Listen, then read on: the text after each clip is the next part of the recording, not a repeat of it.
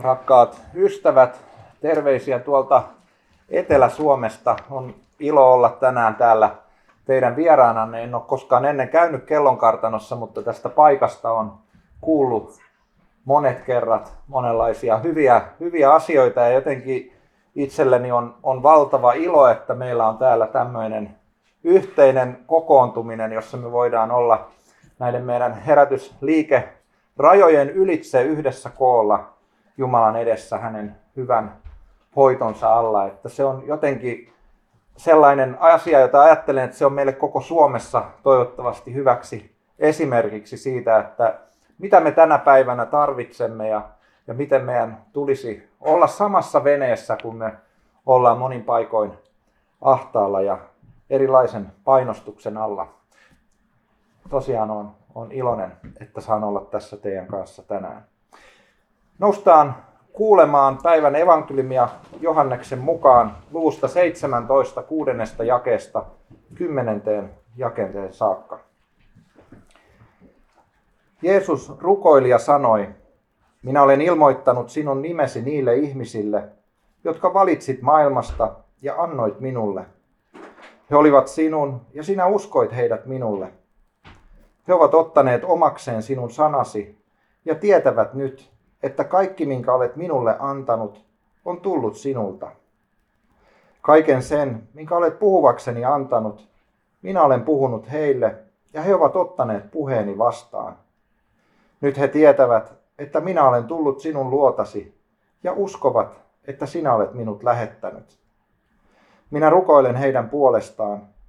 Maailman puolesta minä en rukoile, vaan niiden, jotka sinä olet minulle antanut, koska he kuuluvat sinulle. Kaikki, mikä on minun, on sinun, ja mikä on sinun, on minun, ja minun kirkkauteni on tullut julki heissä." Tämä on pyhä evankeliumi. Kristus sinulle, Kristus. Rukoilemme. Pyhä kaikkivaltias Jumala, me kiitämme siitä, että olet uskonut sanasi meille, ja pyydämme, että avaat sydämemme vastaanottamaan sinun sanasi. Ohjaa tietämme ja vahvista uskoamme. Tätä rukoilemme Jeesuksen Kristuksen nimessä. Amen. Tänä päivänä meille niin kovin monin eri tavoin ja paikoin julistetaan sitä, että meidän tulee ottaa oma elämämme hallintaamme ja itse ohjata askeleitamme. Tulee ottaa omaa aikaa ja vetäytyä syrjään ja ties mitä muuta. Kovin monin tavoin tänä päivänä saamme kuulla siitä, että me olemme itse oman elämämme herroja. Päivän evankeliumi haastaa meitä opettamalla, että ehkä näin ei kuitenkaan ole.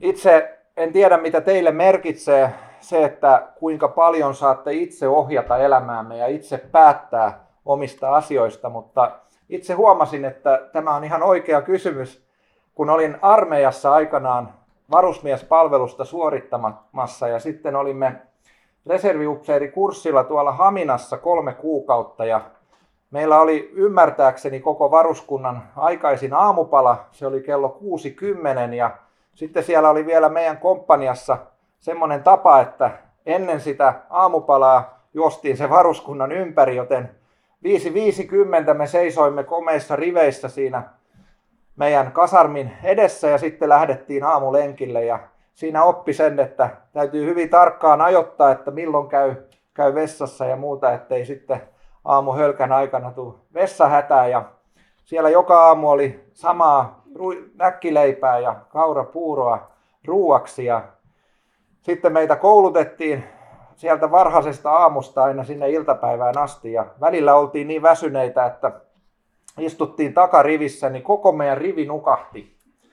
Mutta ei siinä mitään. Muut herättiin, kun huomattiin, että nyt askeleet lähestyy. Se oli niin, että siellä alhaalla oli se luennoitsijan paikka ja sitten se nousi ne rivit sinne ylös siinä salissa. Ja kun lähti kopisemaan siinä puulattia, niin muut herättiin, mutta yksi kaveri oli syvässä unessa. Ja hän ei herännyt ennen kuin yliluutnantti koputteli hänen olkapäähänsä hyvin vihasena. Ja kyllähän me puhutteluun sitten jouduttiin, mutta se oli monin tavoin rankka aika ja opetus siitä, että aina ei välttämättä ole oman elämänsä herra. itselleni on ollut aina tärkeää se, että voi itse ohjata ja säädellä ainakin joitain asioita, mutta siellä se oli toisin ja jotenkin se oli raskasta ja muistan, että ainakin kerran itkin sitten vessassa.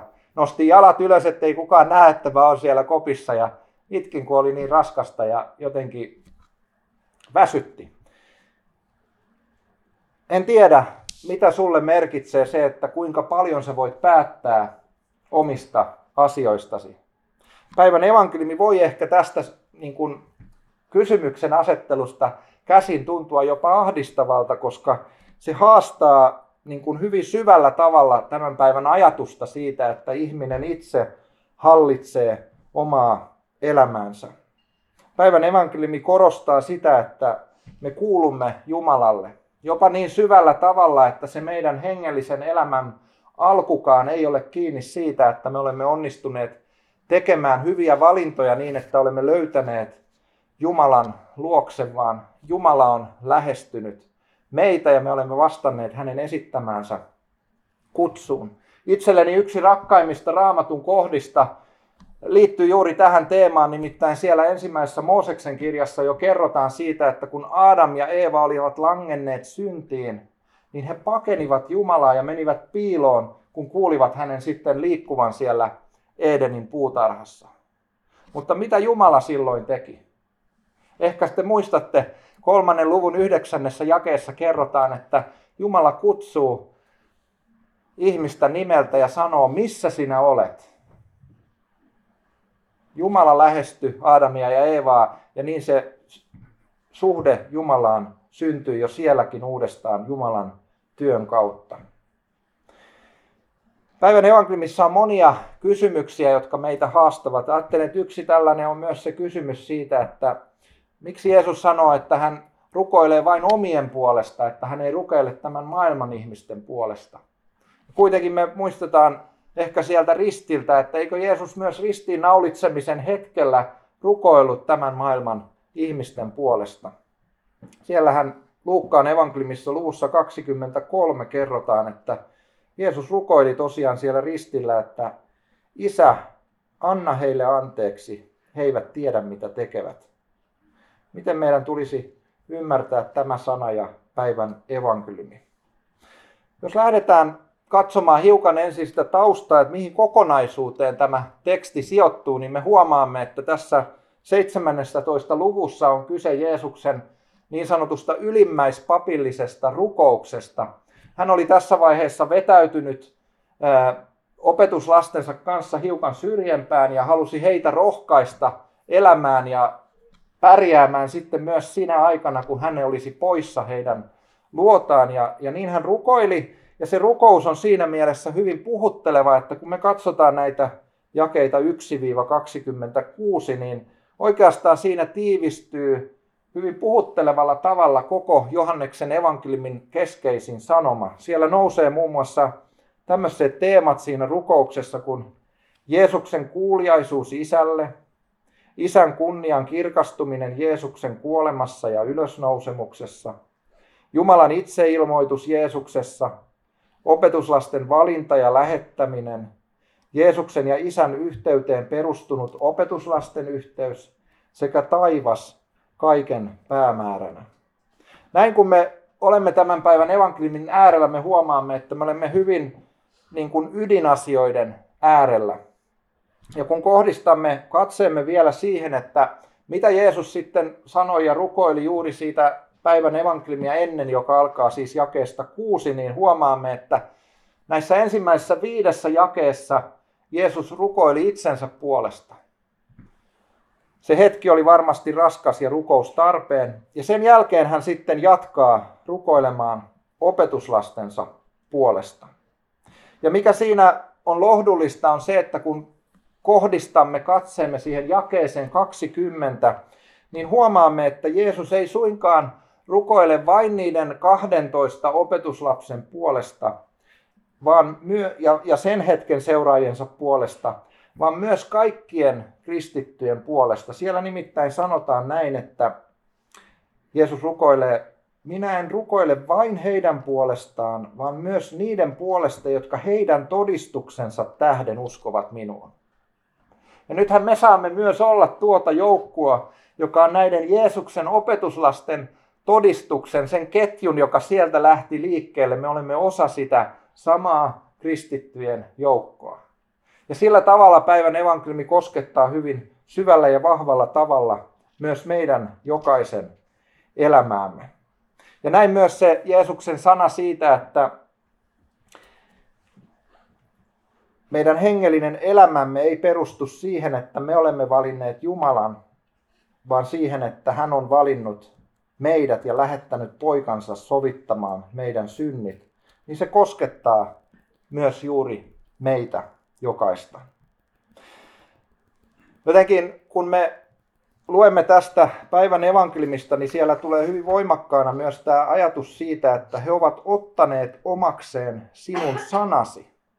Ja sitten Jeesus jatkaa, ja tietävät nyt, että kaikki, minkä olet minulle antanut, on tullut sinulta. Eli siinä me näemme sen, että nimenomaan se Jeesus Jumalan sanana ja sana Jeesuksesta on se, joka meille ilmoittaa Jumalan totuuden, hänen tahtonsa. Ja tämän sanan mukaisesti meidänhän ei tarvitse ja me emme voi tehdä mitään sen oman pelastuksemme eteen. Sitä ei voi ansaita hyvällä elämällä, edes parhaalla elämällä ei voi ansaita paikkaa Jumalan valtakunnassa, vaan sen voi ottaa vain vastaan uskossa lahjana. Ja näin mä ajattelen sitä, että myös se, että olet tänään tässä Jumalan sanan kuulossa kokoontuneena tänne Kellonkartaloon, niin ei pohjimmiltaan perustu sinun onnistuneisiin valintoihisi, vaan siihen, että Jumala on valinnut sinut. Hän on kutsunut sinut omakseen ja sinä olet tullut Jumalan lapseksi. Toki tähän täytyy tarkentaa varmasti sitä, että luterilaisina kristittyinä me uskomme siihen, että meillä on paljonkin sitä omaa vapautta. Me saamme valita oman asuinpaikkamme, puolisomme ja ystävämme ja monia muita asioita, ainakin näin niin kuin pääpiirteissään. Mutta sitten kun me puhumme suhteestamme Jumalaan, niin siellä se ei olekaan niin, että toiset valitsevat oikein ja toiset valitsevat väärin, vaan siinä on kyse uskosta ja Jumalan teoista meidän hyväksemme. Ajattelen, että uskon voi lyhyesti sanoa, että usko on turvautumista Jeesuksen ristin työhön. Siihen ripustautumista, tarrautumista. Ja Jumalan lapseksi tullaan tämän turvautumisen kautta. Ottamalla vastaan sitten se kasteen lahja myös. Tämä haastaa meitä tämän ajan ihmisiä mielestäni erityisesti, koska meillä on kova tarve saada päättää omasta elämästämme. Täällä on paikalla varmaan monia viidennen liikkeen ihmisiä ja monihan erityisesti viidennessä liikkeessä ja varmasti myös muissa herätysliikkeissä on totuttu korostamaan sitä, että tiedetään jopa kellon hetki, milloin on tehty se ratkaisu siitä, että on otettu, alettu, päätetty seurata Jeesusta. Ja mä ajattelen, että tällainen muisto on arvokas ja sitä kannattaa vaalia, jos sinulla sellainen on. Ja samalla kuitenkin ajattelen, että on hyvä muistaa, että viime kädessä se ei ole se oma valinta, vaan niin kuin Jeremian kutsumus profetiassa kerrotaan, jo ennen kuin sinut äidinkohdussa muovasin, minä valitsin sinut. Jo ennen kuin sinä synnyit maailmaan, minä pyhitin sinut omakseni. Ja myös tämän sanan voimme uskoa omalle kohdallemme. Ja näin ajattelen, että myös ne joukossamme olevat, jotka ovat kenties kasvaneet niin sanotusti uskoon, että ovat saaneet lapsena kasteen ja kuulleet sen jälkeen Jumalan sanan opetusta, niin että me kykene tekemään mitään eroa tietyn hetken osalta, jolloin olisimme päättäneet, että nyt uskomme Jeesukseen, niin myös me saamme antaa täyden kunnian uskostamme Jumalalle. Ja me ajattelen niin, että jos täällä joukossa on myös joku sellainen, joka kenties ei ole aivan varma siitä, että mitä Jeesus juuri minulle merkitsee, niin hänen sanansa ovat myös sinulle ja hän sahtoo yhtä lailla sinulle kuin myös meille muille sanoa tänään, että minä olen valinnut sinut.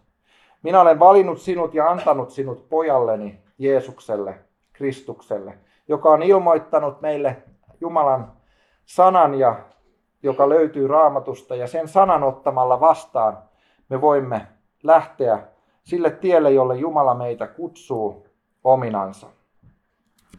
Jos tunnistat ja tunnustat Jeesuksen olevan Herrasi, niin muista, että Jeesus omistaa sinut. Me emme itse omista itseämme, vaan me olemme Jumalan, Kristuksen omia. Ja siksi Jeesus myös odottaa, että hänen kirkkautensa tulisi meissä julki.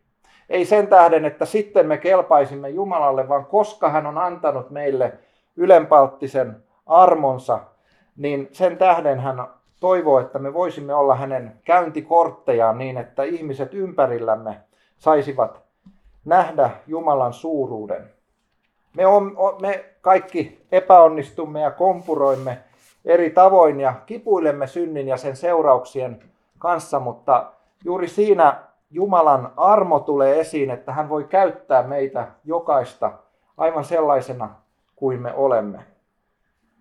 Ajattelen, että varmasti meidän tänne tänään kokoontuneiden joukossa monella on erilaista taakkaa.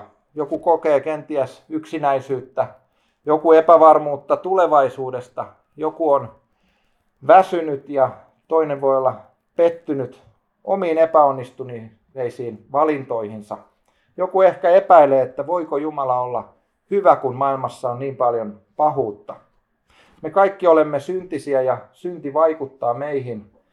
Ja kuitenkin se ratkaiseva ero ihmisen välillä, joka tuntee Jeesuksen ja ei tunne Jeesusta, on siinä, että me olemme anteeksi saaneita, armahdettuja syntisiä. Ja sen tähden Jeesuksen kirkkaus voi tulla julki meissä, vaikka meillä on näitä erilaisia kipuja. Me emme ole parempia kuin muut ihmiset, emme millään tavoin, mutta me olemme saaneet anteeksi, ja siksi saamme Paavalin sanojen mukaisesti muistaa, että jos Kristus on teissä, teidän ruumiinne tosin on kuollut synnin vuoksi, mutta henki luo elämää, koska teidät on tehty vanhurskaiksi.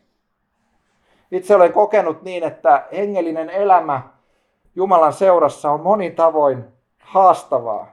Jatkuvasti törmään siihen todellisuuteen, että en ole itse valinnut Jumalaa, vaan hän on valinnut minut, ja minun ansioni Jumalan edessä ovat kovin vähäiset.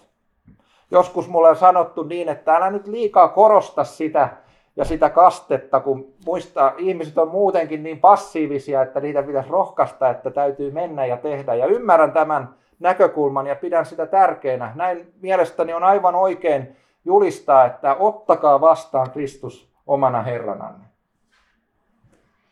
Samaan aikaan Jumala toivoo, että me teemme ja toimimme, mutta siellä taustalla on se todellisuus, että Jumala on tehnyt ja toiminut itse ensin, ja sen tähden me voimme tänä päivänä toimia.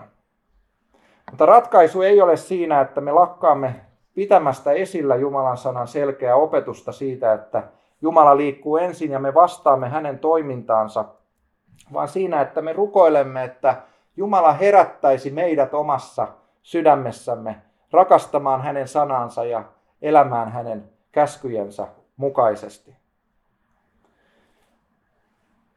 Paavalin opetuksen mukaisesti on hyvä muistaa, että samalla kun sekä fyysinen että hengellinen elämämme on täysin Jumalan varassa, meitä haastetaan käymään kamppailua syntiä vastaan.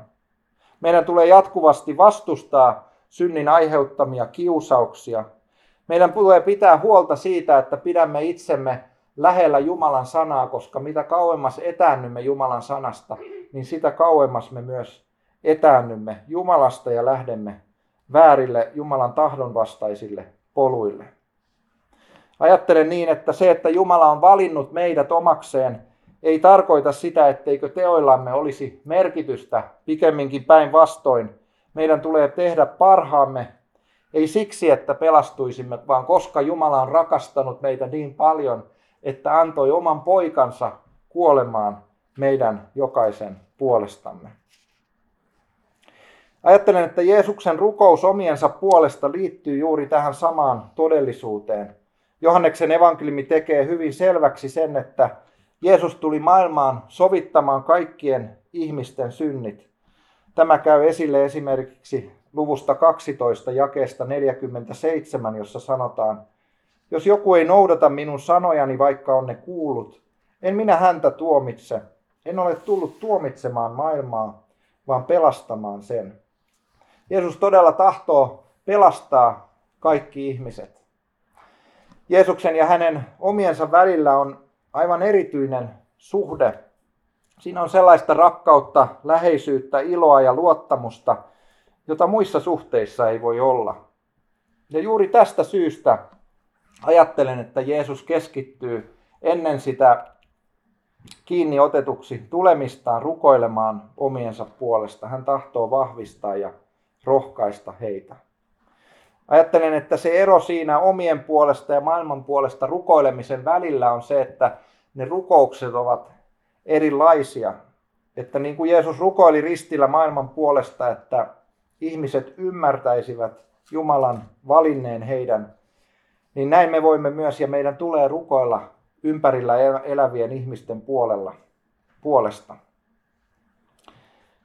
Minä ajattelen itse niin, että Jumala ei rakasta vain meitä uskovaisia, hartaita uskovaisia Minnoja ja Matteja, vaan hän rakastaa jokaista ihmistä tässä maailmassa, ja meidät on kutsuttu kertomaan tätä Jumalan suurta rakkautta kaikille ihmisille. Jumala muuttaa meidät, kun me tulemme hänen luokseen. Jeesus on voittanut kuoleman vallan. Hän antaa meille uuden rauhan. Sen tähden rohkaisen sinua tänään ja kaikkina elämäsi päivinä turvautumaan Jeesukseen ja hänen sanansa. Tunnusta hänet Herraksesi ja muista, että vaikka olemme monesti kovilla tässä maailmassa, niin Jeesus on voittanut tämän maailman. Hän tulee kerran takaisin ja saattaa meidät riemusaatossa taivaan kotiin. Siinä on se meidän todellinen toivo taivaan kansalaisena tässä maailmassa. Me rukoilemme.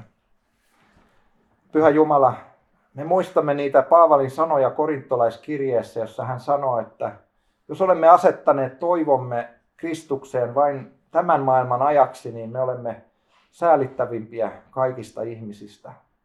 Me kiitämme siitä, että meidän todellinen toivomme on siellä taivaan kodissa, siellä kirkkaudessa, johon meitä kehotetaan kohottamaan katseemme jokaisena päivänä. Herra, me pyydämme, että sinä saisit kirkastaa rakkauttasi meille päivä päivältä syvemmin niin, että kaikkina elämämme päivinä voisimme siihen turvautua. Me rukoilemme, että johdatat yhä uusia ihmisiä tähän yhteyteemme sinun hyvien antiesi ääreen. Me kiitämme siitä, että saamme tänään ottaa jälleen uskossa vastaan ehtoollisen sakramentin. Herra, kiitos siitä, että sinä vahvistat ja ruokit ja rohkaiset meitä. Tätä rukoilemme Jeesuksen Kristuksen nimessä. Aamen. Nyt siirrymme tähän Timo Suutarin tehtävään siunaamiseen. Sanon tässä muutaman johdantosanan ja sitten tulee ilmeisesti yksi laulu siinä välissä, mutta sanotaan nämä johdantosanat ensin.